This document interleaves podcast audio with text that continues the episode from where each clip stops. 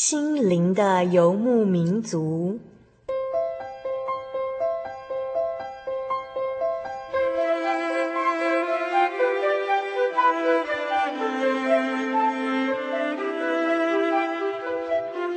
在这个谁都不管谁的后现代社会里，每个人的心灵都是游牧民族。成长的过程就是寻找的过程。每一颗漂泊的心灵，其实都在寻找生命的绿洲。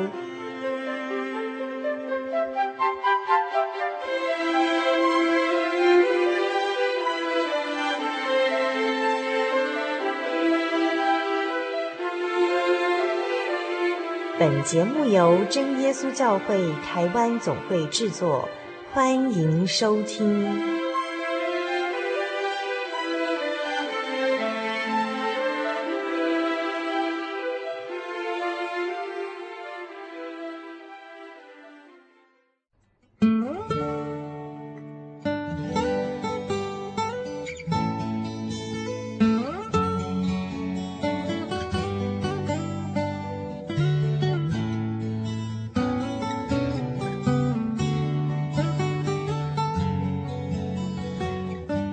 亲爱的听众朋友，大家好，我是小丽莎，欢迎再次收听《心灵的游牧民族》。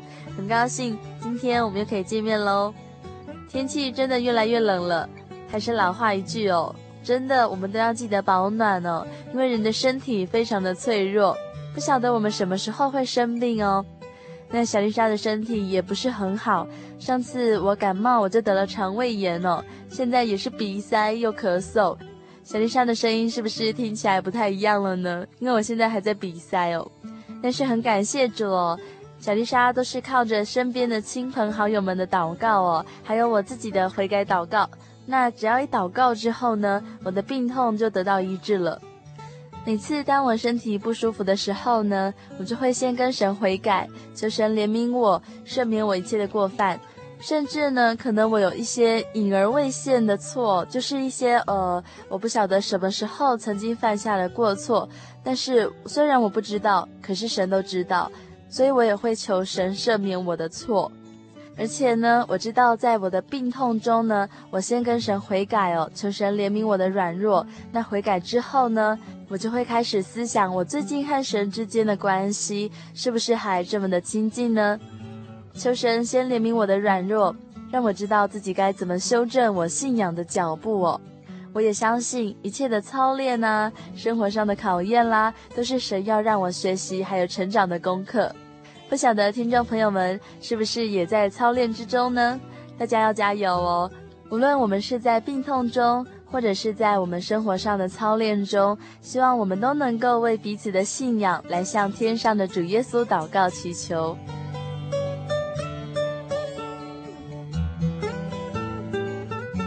在这个月份的节目主题呢，就是“爱使我们相聚”这个主题系列节目。那在这个主题系列节目中呢，小丽莎要带领听众朋友们一起来聊聊天呢、哦。我们来聊聊大学的团契生活。那因为真耶稣教会的大专青年呢，有一个良好的传统哦。就是我们离开家乡到了外地去念书的时候呢，我们会在各地的校园里组成团契。那我们在团契的生活中呢，这群可爱的大学生呢，就会利用课余的时间聚在一起，然后一起进行唱诗、祈祷，还有读圣经等等的活动。那这些活动呢，其实就是要让大家能够在平凡的校园生活中，时时刻刻都能够分享主耶稣的奇妙恩典。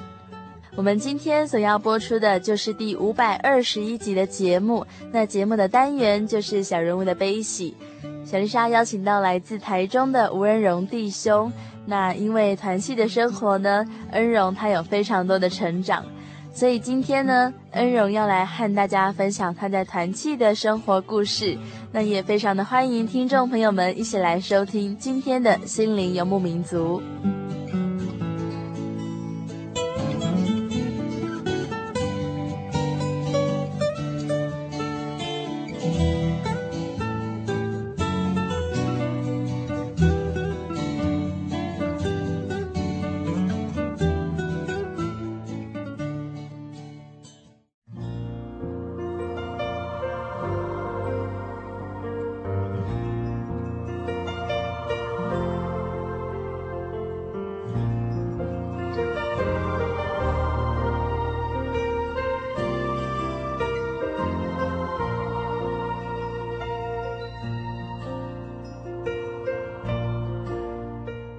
听众朋友，大家好，我是小丽莎。今天很高兴采访到一位来宾哦，他的名字叫做吴恩荣。那我们就请恩荣跟大家打声招呼吧。哈利路亚，感谢主让我有这个机会来到这里，也跟各位听众朋友来分享见证。那我们可不可以请恩荣再多自我介绍一点？就是譬如说，诶，你来自于哪边？然后你现在在做什么？然后你的家庭、你的背景，就是让我们所有听众朋友能够更认识你哦。感谢主持人哦，让我有这么多时间可以做自我介绍。我是北台中教会的恩荣，原本不是在台中的，我是从台北搬下来的，所以我其实是算台北人。那在国小六年级的时候搬来台中这样子，所以一直到现在都在北台中教会聚会。那我目前目前已经退伍一年了。那你家庭的成员大概有哪些人呢？哦，我家庭成员喊我总共有五个人，一个爸爸，一个妈妈，还有一个哥哥，还有一个妹妹。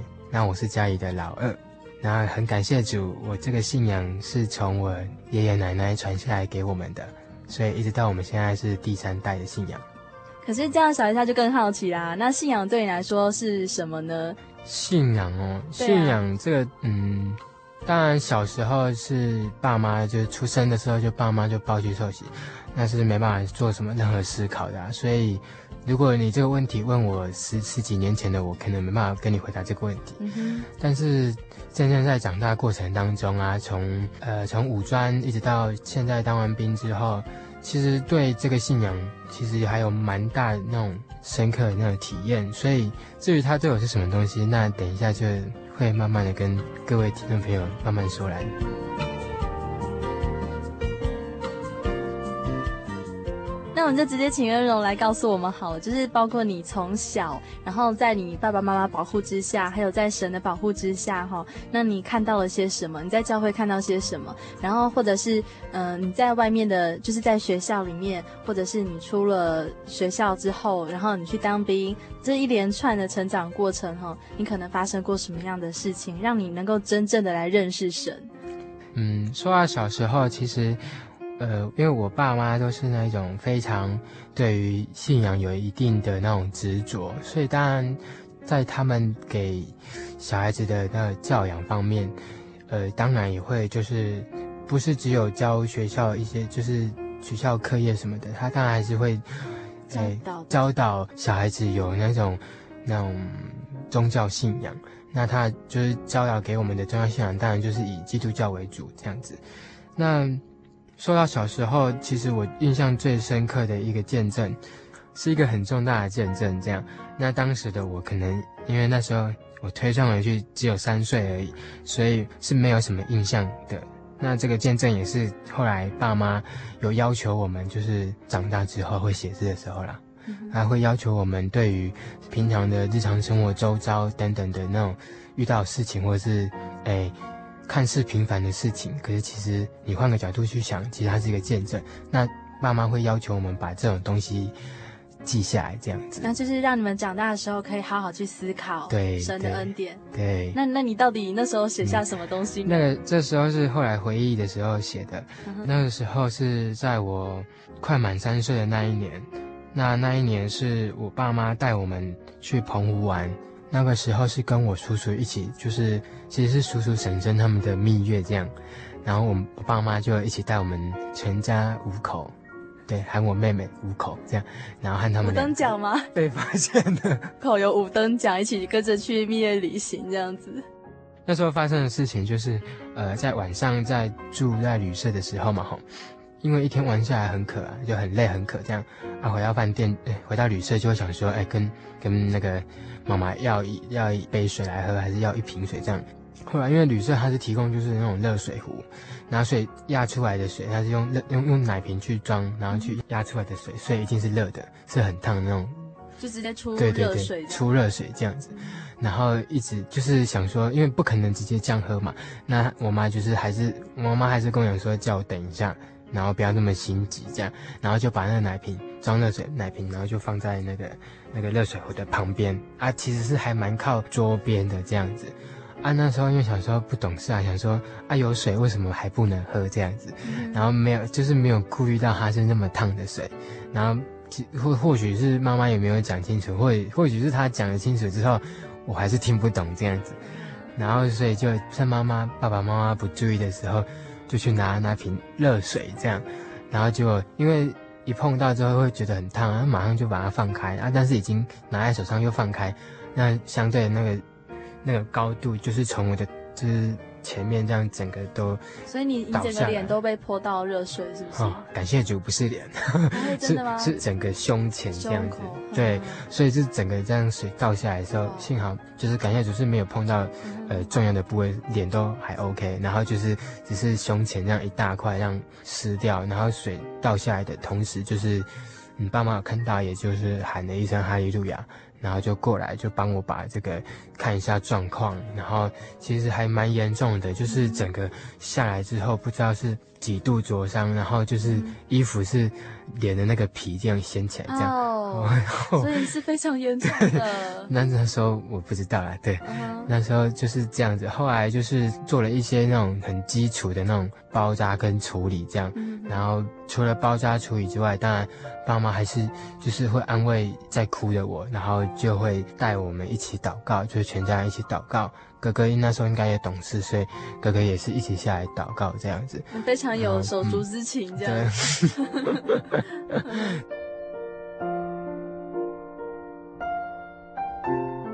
就在那天祷告之后，其实隔天之后，因为那天隔天之后就开始准备要回台湾了。我还有印象是还有照片，然后我们还有拍照起来。其实那时候我看。我只有胸口这边，就是可能是因为爆炸的关系，所以垫了很厚的东西在胸口这样。啊，其实穿上衣服之后看就是还不会很明显。那我看我照片里面的我，应该是没有那种很痛苦的表情。真的哦。对，然后所以也真的是非常感谢主，就是。在那样子被热水烫伤的时候，其实你你爸妈做的非常好，因为第一个反应就是哈利路亚，就是冲脱泡盖送之前是最重要的一个急救步骤哈，是你一定要喊哈利路亚，要求神帮助，然后再就是你看到当时的照片，其实你还过得蛮好的，所以非常感谢主。对，然后就是事后其实。长大后来，其实自己看也会觉得也没有留下什么特别那种严重那种伤疤这样子，真的哦、也没有那种什么那种伤痕，所以真是很感谢主。嗯，这是你小时候就是最大的一个见证，嗯、目前唯一记得的一个见证这样子。嗯，那在你就学的时候啊，那你在团契中，你曾经就是看到过什么东西，或者是你在团契里面曾经感受过什么样子的嗯一种情感呢？最早接触到团契的时候是在国中毕业，然后考完大专联考之后，那因为我是上五专，所以我是到云林的虎尾念书。那因为是五专进去，所以一呃就是跟一般高中生有有差别，就是差别在高中生是几乎没有团契的那种可以参加团契的那种可能性。但是很感谢主，我是一到五专，因为我们五专本身就有所谓的团契，这样，所以一进去的话就有学长姐，呃，就自己很自动的过来的照顾新进的一年级学弟妹这样子，所以第一个感受到的是团契是很温暖，然后有学长姐关心。那所以就是你第一次去团契之后，你就一直就是满怀着那种泡泡，就是非常的温暖这样子吗？对，因为嗯，说说到非常温暖，对，嗯，刚开始接触到团契的时候，其实也没有说对团契做一个什么设限，因为那时候还不会说很懂事，所以只是知道，哎，原来团契就是这样子。那团契到底是要给我们什么？感觉上就是一种。那种灵里面那种关心跟那种彼此的那种分享照顾这样子，所以当初也不会很在意说到底有多少人来参加这个团契，那到底是呃什么多少人才是一个团契这样子，所以团契应该不是取决于在于那个人数的多寡，而是在于到底大家的那个心是放在哪里这样子。嗯，譬如说，只要有两个人在地上一起同心祷告的话，两三个人哈，那你在一起祷告之后，那神就会与你们同在，那样也是一个团契的一个雏形。嗯，所以那当初就是第一个就是感受到，原来嗯，圣经讲的是真的，对 对，最真实的状况原来就是这样子。对对对。那这是你一开始的感觉吗？哈，嗯。那接下来呢，在慢慢的你越来越深入这个团体之后呢？嗯，也会随随着那个年龄也长大，所以也会变成学长姐这样子。当你变成学长姐之后，嗯、你就发生一些事情，是不是？不是，不是。当我变成当我变成学长姐的时候，团 团体就剩两个。你和另外一个人吗？对，我和一个学弟这样子，这就是对，就是还蛮那个重大感，因为学长姐都毕业了嘛。对啊，然后就只剩就剩我一个最大的啊，所以自然而然去长的身份就落到我身上来了。那你那个学弟就是负气吗？对，而且还兼了一堆活动、客户关怀。那你们关怀怎么做呢？因为人数的关系，所以那一年我是。五专三年级，因为人数的关系，只有我跟另外一个学弟。那在这样两个人的团契生活里面，嗯，感谢主也是让我就是能够马上就是可以想到到底怎么样去维持这个团契，去经营这个团契。这样，那当初就是想说，嗯，不用再像一般呃团契的那种形式嘛，就是可能一定要到教会啊读经唱诗、祷告，或者是那个。点点点等等的那种那种固定形式，然后我们就跳脱了那种原有的那种传统形式，就变成，呃，我们两个就是随时都是不是我去找他，就是他找我，就是彼此关怀。对，就是做那种 彼此关怀。然后，呃，比较常到的地方，就是因为当时学弟还是住宿舍啊，所以我是都到宿舍去找他。然后我们当然就是在宿舍的一楼大厅那里。因为有会客室嘛，然后我们就是在那边做那种彼此的关怀跟那种聊天跟心情分享这样子。那其实也是看得出来你们两个感情应该很好哦，就在那种风雨飘摇的时候啊，只剩两个人的时候，嗯、可是你们还是坚持要有一个团契的生活这样子。嗯，对，那时候那一年的感情应该是不错了。那这是你在团契待的。前一段、嗯、前一段日子嘛，哈，那那时候你是专三，那后来你专四、专五的时候，你的团契有什么样的改变吗？有，很感谢主，在专四的时候有进来一位，呃，就是其实也有进几个新生这样，啊，但是有来的就一位学妹，可是这学妹应该是其实严格说起来，她是跟我同一届的，因为。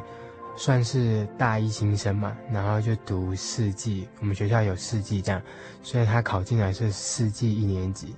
那我那时候是五专四年级，所以其实是跟她同一届的，然后现在你们变三个人了，团契。对对对对，加他就是三个人嘛，一开始是这样啊，所以让整个团契有那种活泼起来的趋势。所以渐渐的，嗯，除了彼此之间的讨论分享之外，我们还会更用心在祷告上。那也会就是有付出其他行动，就是除了关心我们自己三个之外，那相对的还是有去找一些，呃，以前就在的学长姐跟后来进来而没有来团契的新生们。就是你们会扩大关怀的范围。对，没错。嗯那感谢主，这是有效果的，就是在五年级的时候，整个团契的人是那种，呃，没有来过的都有来了，然后至于能来的、想来的啊，没办法来的，我们还是有做那种私底下关心这样，所以到我要毕业之前的前戏。团契大概有六七位成员这样子，哎，那你是蛮感谢主的，你们也是慢慢经历过来的。对对对，嗯、而且其实那个时候，其实也有个想法，团契其实应该是不只有我们自己自己教会的青年才可以参加的，那当然也可以扩及到我们的同学或朋友们，可以带他们一起来教会，嗯，做分享、做勉励这样子，那这样是有效果的。感谢主，我有一位朋友也是因为这样子，然后接触了我们的教会，那一直持续到现在，他还是有，就自从我毕业之后，他还是有继续读嘛，所以他还是有继续接触到教会，他也是有来我们团契聚会。更感谢主，应该是我前阵子跟他联络，他还跟我讲一些团契的近况，他说现在团契的近况是整个就是。嗯，这应该是神迹，就是整个团契，就是我们这一届都已经毕业了之后，现在团契的去人几乎有十几个。我从他口中听到，真是非常讶异，哇，怎么可能十几个？那我就问他说，那那这十几位是哪里来的？是全部都是教会的人吗？他说，当然不是只有教会的青年，当然还是有大家自己，就是我当初那个时候说的，去去找自己的同学跟自己的朋友来这样子。所以现在目前团契有这样的成长，真是很高兴啊。也是那种很有那种欣慰的感觉，这样子。所以真的是感谢主，因为你们有去撒种嘛，嗯，然后有去浇灌，但是神让他们都生长起来，让他们在你们毕业之后呢，还可以就是继续靠着神茁壮。嗯，那真就是看得出来是真的有神在带领。嗯，我那个同学除了跟我跟我讲说，现在目前团契的契员有十几位之外，更令我觉得教会对我们那个学生团契。有更直接的帮助跟支持。那至于是什么样的帮助，就是嗯，有信徒直接奉献一整层楼的那个的房子，然后让我们团契当成团契的小屋。然后也可以让契员直接住在那个那一栋房子里面，不用付房租。那对，而且还不用付房租。但是那个信徒说不用付房租的唯一代价就是要来教会做圣工这样子。Uh. 对，就是协助教会的圣工这样。对，oh. 就是完完全让教会跟团契有那种，就是。那个很直接的互相帮助，对，很直接的互相帮助这样子。哎、欸，那那个信徒他也是非常有爱心哎，对，而且他的爱心用的非常的有技巧，嗯，很感谢主啊！而且到现在你们也是团契都得到很多的帮助和支持，嗯、感谢主哈！希望你们这个团契的青年们啊，在步入社会之后啊，然后你们也能够心怀感恩，然后在教会里面，就是各个教会里面也是为主传福音做圣工。嗯相信是一定会的。恩荣大哥，他已经在这边放话，那迎青团契，你们青年们也要加油哦。希望他们听得到。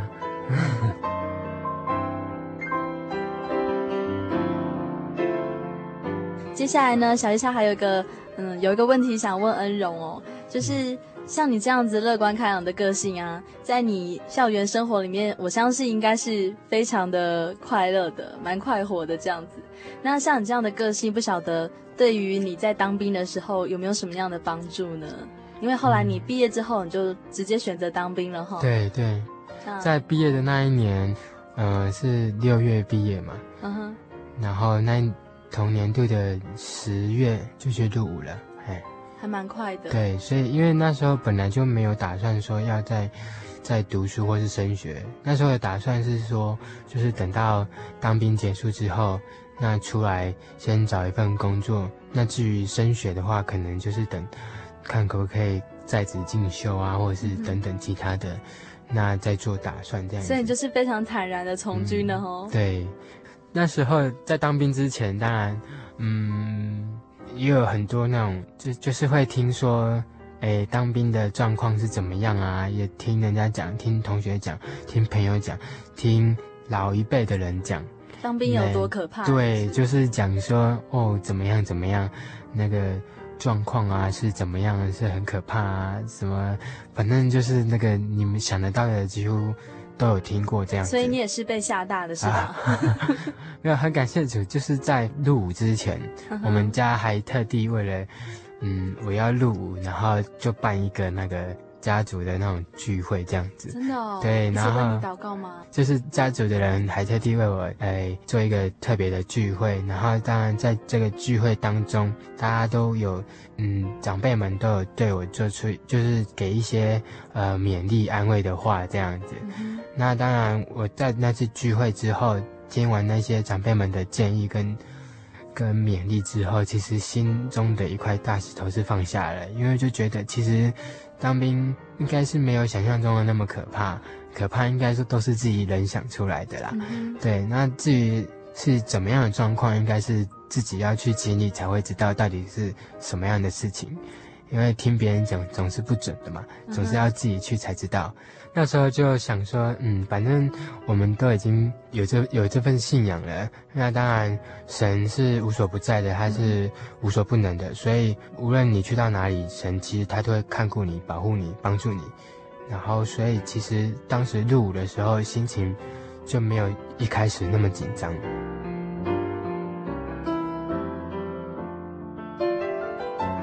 亲爱的听众朋友，听恩荣分享到这里，让我们先休息一下，喘一口气。待会儿别忘了继续回来到心灵的游牧民族。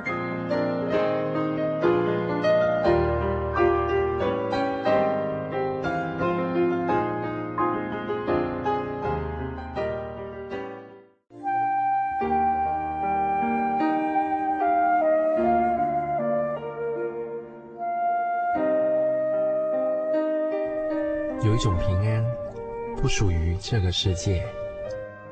有一种宁静，比睡眠更甜美。有一种声音，要安慰您的心灵。如果你真的想探索、追寻一个不会改变的坐标，一种值得用生命去坚持的信仰，请与我们联络。真耶稣教会，台中邮政。六十六支二十一号信箱，传真号码零四二四三六九六八。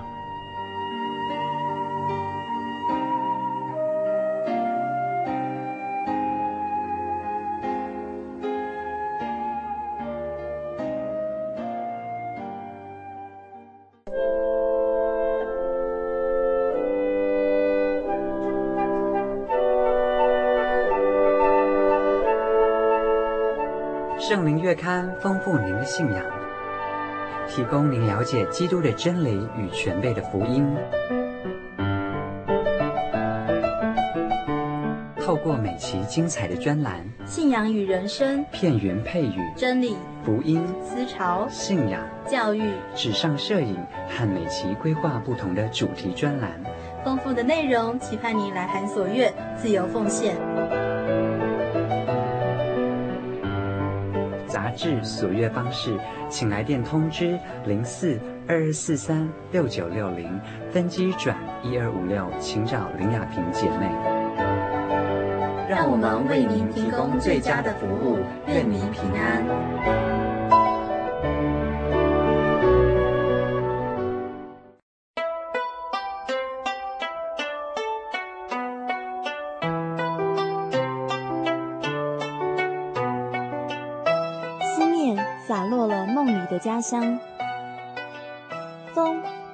一朵寂寞的花。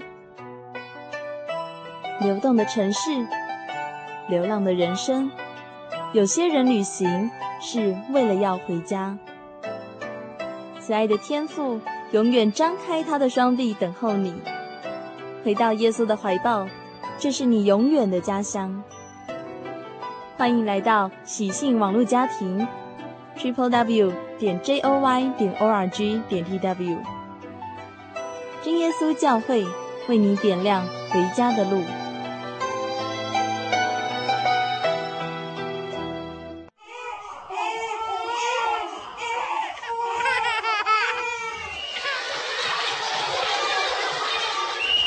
心情留声机温馨登场。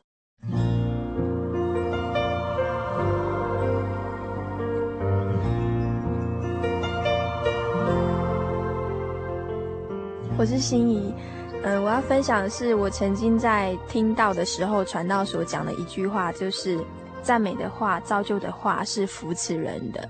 呃，基本上我还蛮喜欢安慰人的啦，就是别人有什么心事啊，通常讲给我听的时候，我都会给意见什么的、那像最近，呃，其实我有遇到朋友，就是心情不好的时候啊，其实像外邦人嘛，他们比较直接的方式，可能就是伤害自己啊。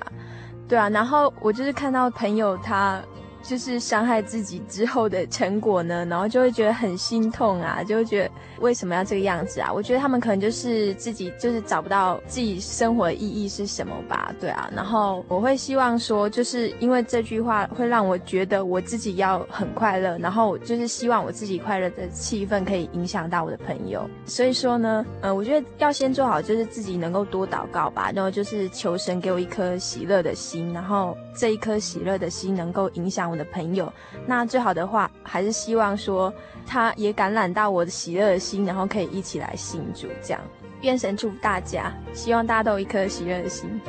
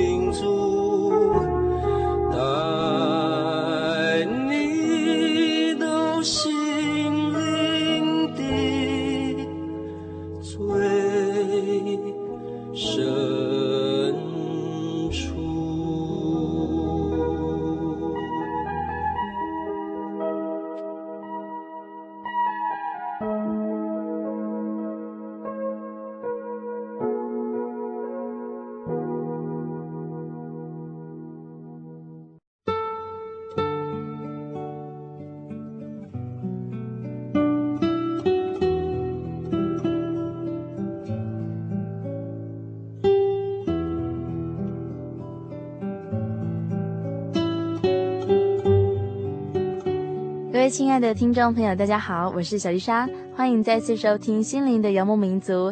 今天我们要播出的是第五百二十一集的节目。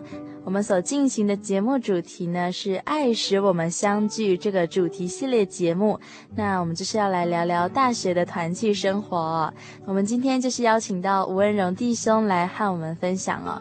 那在上个段落中呢，他已经分享到他的团契生活，以及分享到他在当兵的时候呢，他所发生的一些事情。那接下来的段落中呢，我们要继续请恩荣来分享他当兵的点点滴滴。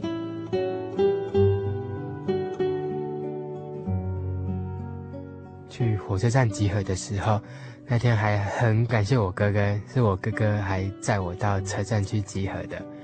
那因为是亲人，亲人来亲自送，所以其实那种紧张的感觉又更少了，感觉上好像就是要出去玩。所以你哥哥就是一直讲笑话给你听吗？哄你这样子？应该是没有讲笑话了。对。那时候感觉就是已经就是没有那么紧张，没有那么大的压力了，感觉上好像就是背着行李要出去玩，然后是去另外一个虽然不知道的地方，但是心里就是不会那么紧张，还很有那种安心的感觉。那所以就是在你要远行的时候，其实你并不会像一般人那样子非常的惊慌恐惧、嗯、无助、彷徨这样子。对对对，而且有神的爱陪着你，所以你会更加勇敢哈。对。那后来你是当什么兵啊？感谢主，我在新训快结束的时候，大家都是在新训结束之前会有一个各单位会来那个新训中心选兵这样子。那当初原本也没有想说到底要特别要去做什么。然后就是有一个灵感，就是想说，嗯，其实我本身也想说，希望当兵的时候能够，嗯，想要离家里有那种比较近的感觉，嗯哼，所以在这样的状况之下，就毅然决然的选择了伞兵。听那个来选兵的长官是这样说，是说，嗯，受完训之后，到时候我们的下部队是依照。呃，各位弟兄的户籍地去做分发，那刚好我的户籍是在台中，所以听他这样讲，就有那种很高兴的感觉，就是那种百分之八九十一定会可以回到台中的感觉。所以就去选了他这样子。嗯，那你真的知道伞兵在做什么吗？当初是不知道啊，当初 就只是凭着这一份那个想要离家里近的那种感觉，嗯、然后就选了他这样子。那后来呢？你就后来的时候呢？对。后来，感谢主，在这一连串的受训过程当中，当然我们的受训不是只有一个点，就是受训过程有分好几阶段，有在屏东啊，有在桃园啊，然后等等其他各地方这样子。那最后还是有回来台中。那说到受训，其实比较具危险性的受训是指在屏东的那一段，因为屏东的那一段受训就是。所谓的伞训这样子，那那个伞训就是，就是真的从飞机上跳下来的那种，然后背着一个伞，然后从飞机上跳下来的那种训练这样子。那要成为伞兵，就是要先通过这个关卡，这个训练这样子。那每个伞兵他结训出来之前，一定要跳满五次伞。那所以在这五次的当中，其实都很感谢主，呃，就是感谢神的保守。让我能够很平安的从第一次跳到第五次，然后很平安的可以从那个伞训场这样出来这样子。但是因为对于这种具危险性的这种受训啊，其实它的那种不确定性很高，就是并不是说你个人注意的很好。然后没问题，你什么都准备好了，就一定不会出事。当然是很难说，因为还要配合到很多东西，像飞机啊，还有你自己的伞的问题啊，还有当天的那个天气状况啊，等等很多因素。所以其实那个危险性是真的是非常难预料的。就算你非常注意，也有可能出来你下来之后，你一只腿不见了，或者是手不见了，等等。哎或者是脚断掉了等等的，都还是有可能发生的啦。所以现在在我面前的恩荣，他还是笑得很开心，四肢健全。对，他四肢健全，头脑也很好 非常感谢主。那在最后呢，恩荣有没有什么要给听众朋友们来分享的呢？有，在我这一连串一直到现在目前这样的状况之下，其实我很深刻的感受到圣经里面有一句话这样说。在圣经里面的箴言十六章第九节，那里说到：“人心筹算自己的道路，惟耶和华指引他的脚步。”那非常感谢神，因为我们都是都已经受洗，都已经归入主耶稣的名下了，所以我们主耶稣会保护我们，看顾我们，当然也会指引我们每一个人的每一个脚步，所以不用去特别担心说你未来的方向，你未来的路途是要怎么走。去做很大的担心，或者是很大的呃，每天这样去忧虑，其实可以不必这么的忧虑或者是担心。其实只要尽到自己的本分，然后加上一些交托的祷告，那相信神一定会带领你的脚步的。那希望所有的听众朋友在听过恩荣的生命故事之后，还有他的分享之后呢，可以听到这个广播之后，你可以赶快到真耶稣教会的各教会来聚会哈，就是不只是在空中听这个广播而已，而是你可以真的来到教会中和我们一起查经、聚会、祷告，或者是你在各大专团契里面呢，你也可以来寻找真耶稣教会的团契哦，然后来跟他们做接洽。那我也顺便帮我在学生时代的团契做个广告。我学生时代的团契是云琴团契，目前是在里面都是以湖北科技大学的学生为主的一个团契。如果有听众朋友是我们云嘉地区的朋友，或是同学，或是学生们，可以到我们学校找我们的云琴团契的契长，然后做报名、做联络这样子。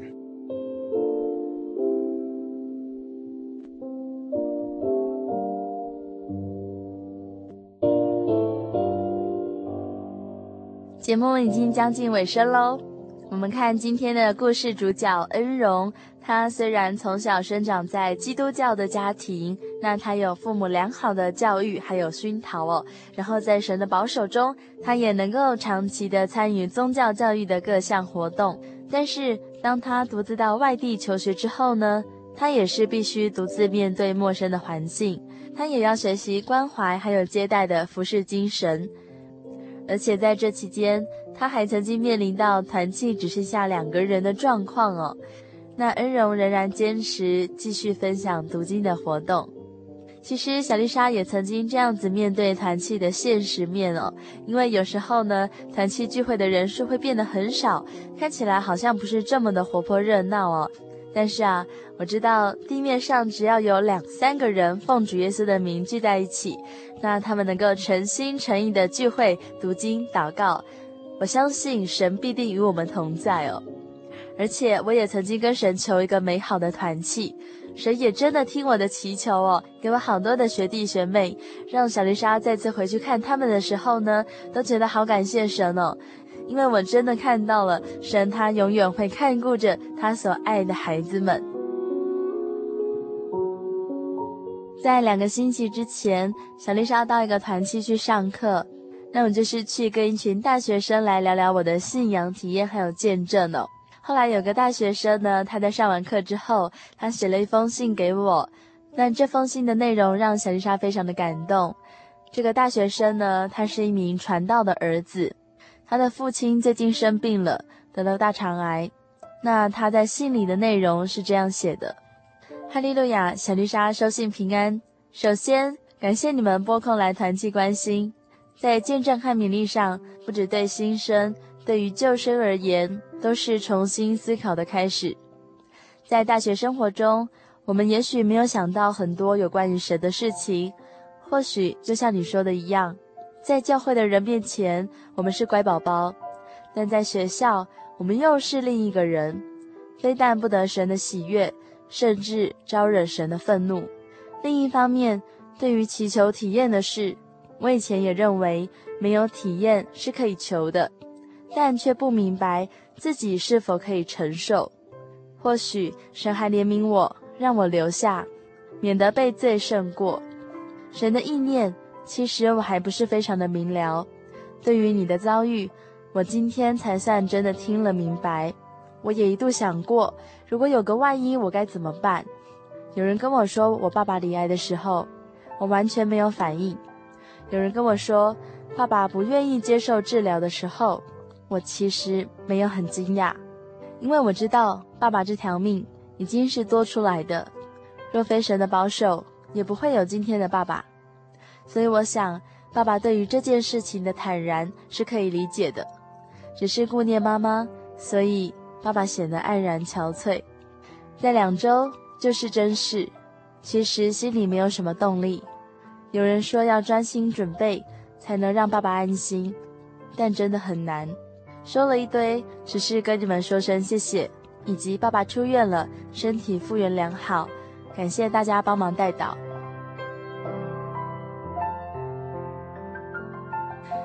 这封信念到这里，其实每个孩子在求学的时候，都有可能遇到一些事情。当我们正在经历这些考验的时候呢，我们真的要相信神，他正在陪着你。他正在等着你去跟他求救，因为神是我们永远的依靠啊。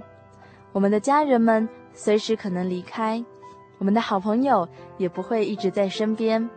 但是当我们无助的时候呢，主耶稣他永远会在我们的身边哦。也希望听众朋友们能够为这个大学生他们的全家人祷告，尤其是病痛中的传道，还有憔悴的传道娘。而且这位大学生也要面临研究所的考试了，求神祝福他。希望我们都能够靠着圣灵来胜过考验，也希望听众朋友们一起加油。下个星期的节目呢，小丽莎会邀请到许多主内的青年们来到节目中，来介绍他们的所属团契，或者是分享个人的见证。那甚至呢，小丽莎会和他们一起在节目中来做查经聚会的分享。那在下个星期的节目呢，我们会一起来查马可福音的第一章，希望听众朋友们能够带着圣经一起来聆听节目。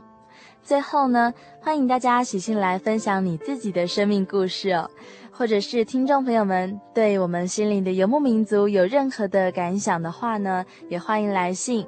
来信请寄台中邮政六十六至二十一号信箱，台中邮政六十六至二十一号信箱。或传真至零四二二四三六九六八，注明心灵的游牧民族节目收就可以了。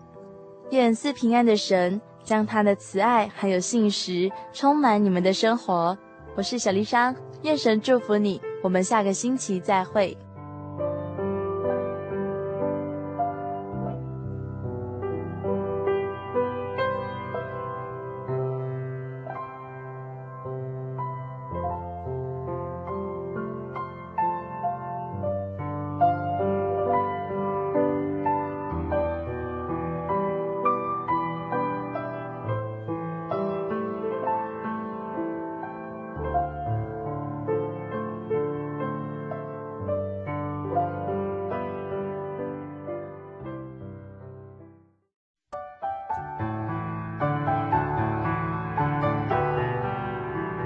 耶稣说：“凡劳苦担重担的人，都可以到我这里来，就必得享安息。”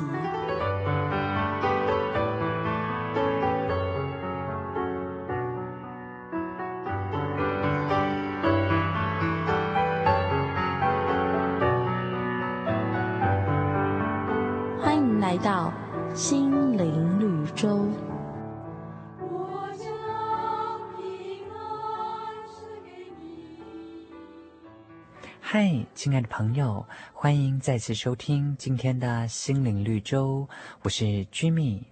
今天 Jimmy 要和大家分享的故事是《园中的玫瑰花》。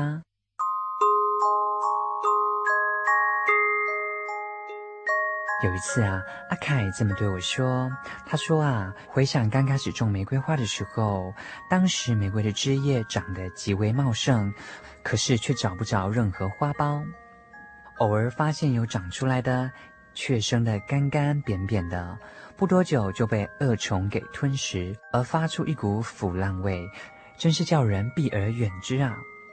当时阿凯原本想把这些玫瑰花全都铲除，然而恰巧返乡的杨大哥说他有法子，希望我们留个机会让他试试看。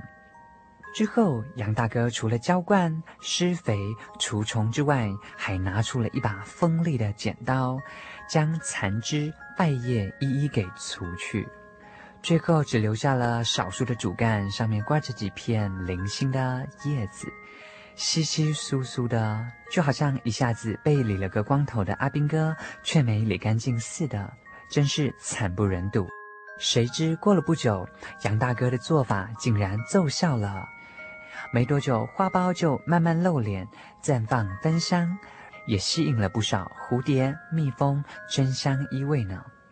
之后，阿凯他渐渐体会到了，除了要勤于照顾之外，还必须去芜存菁，才能够得到满园芬香的玫瑰花。是的，我们在天上的父对他所喜悦的孩子，除了施恩眷顾我们之外，不也会加以试炼我们吗？在诗篇里边说到：“我受苦是与我有益，为要使我学习你的律例。”在雅各书一章二节这么说道：“我的弟兄们，你们落在百般试炼中，都要以为大喜乐。我们是神所喜悦的子民，并不是只图安逸的人，乃是要能够发出我们生命光辉。各位朋友，不要忘记喽，时时刻刻都要警醒。就算我们落在百般的试炼中，也要以为大喜乐。”好的，故事说到这边，又要和你们说声拜拜了。感谢你们的收听，别忘了下回相约在空中。心灵绿洲，感谢您的收听，我是 Jimmy。最后，愿你们平安，愿神祝福你们，拜拜。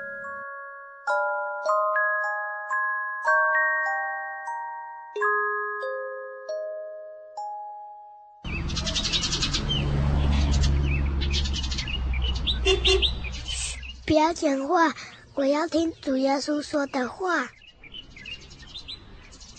亲爱的听众朋友，大家好，我是主行，与您分享耶稣说的话。耶稣说：“你们的话是就说是，不是就说不是。若再多说，就是出于那二者。”以上经文选自马太福音第五章三十七节，与您分享，愿您平安。我对圣经的道理好有兴趣哦，可是又不知道怎么入门哎。你可以参加圣经函授课程啊！真的啊？那怎么报名？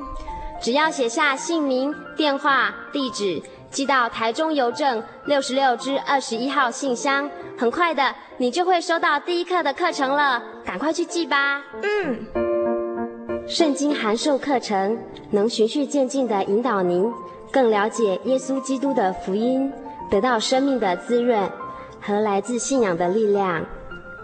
本课程完全免费，欢迎来信台中邮政六十六支二十一号信箱，请注明参加函授课程。愿神祝福您。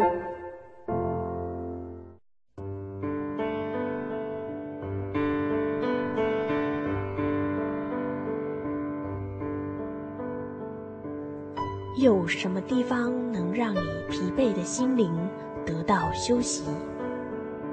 有什么声音能抚慰你面对生活的不安与焦虑。谁能紧牵你的手，一生永不离开？谁能为你擦去眼泪？谁能为你舍弃一切？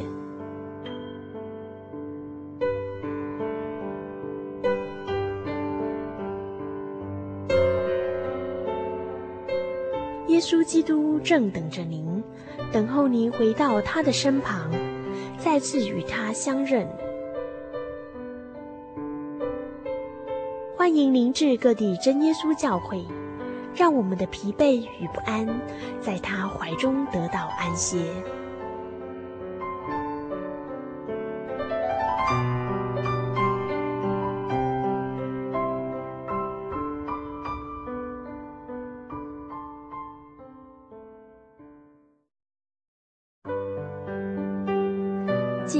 得圣灵的那天，正是教会的秋季布道会。传道在台上勉励我们，要恒切地向主祈求那应许要赐给我们的圣灵。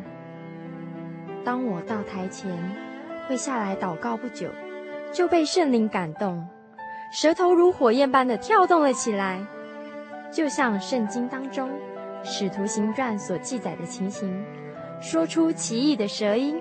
身体也跟着震动了起来。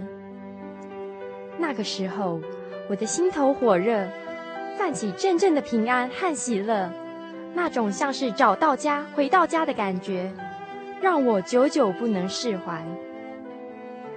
我知道自己已经得到了宝贵的圣灵，真实的体验耶稣升天之前所给我们的应许，就是相信他的人，要从腹中流出活水的江河来，这也是使徒彼得他们在五旬节的时候被浇灌所得到的圣灵。圣灵改变了我，在我的人生路途上陪伴我、指引我，让我真实的接触到主耶稣基督。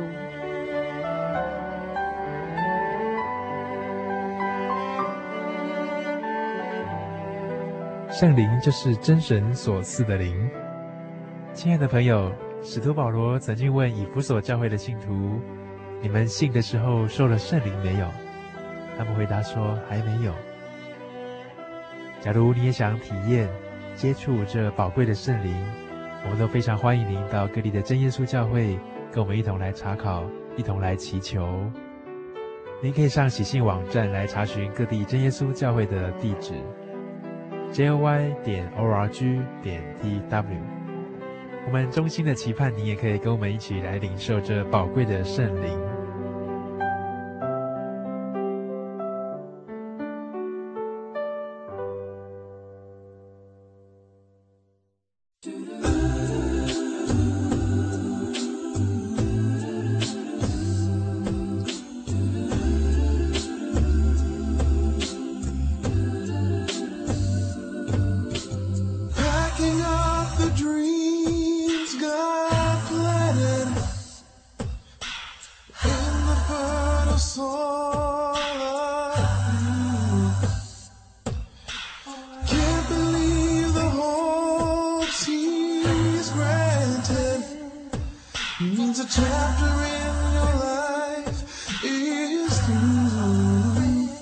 But we'll keep you close.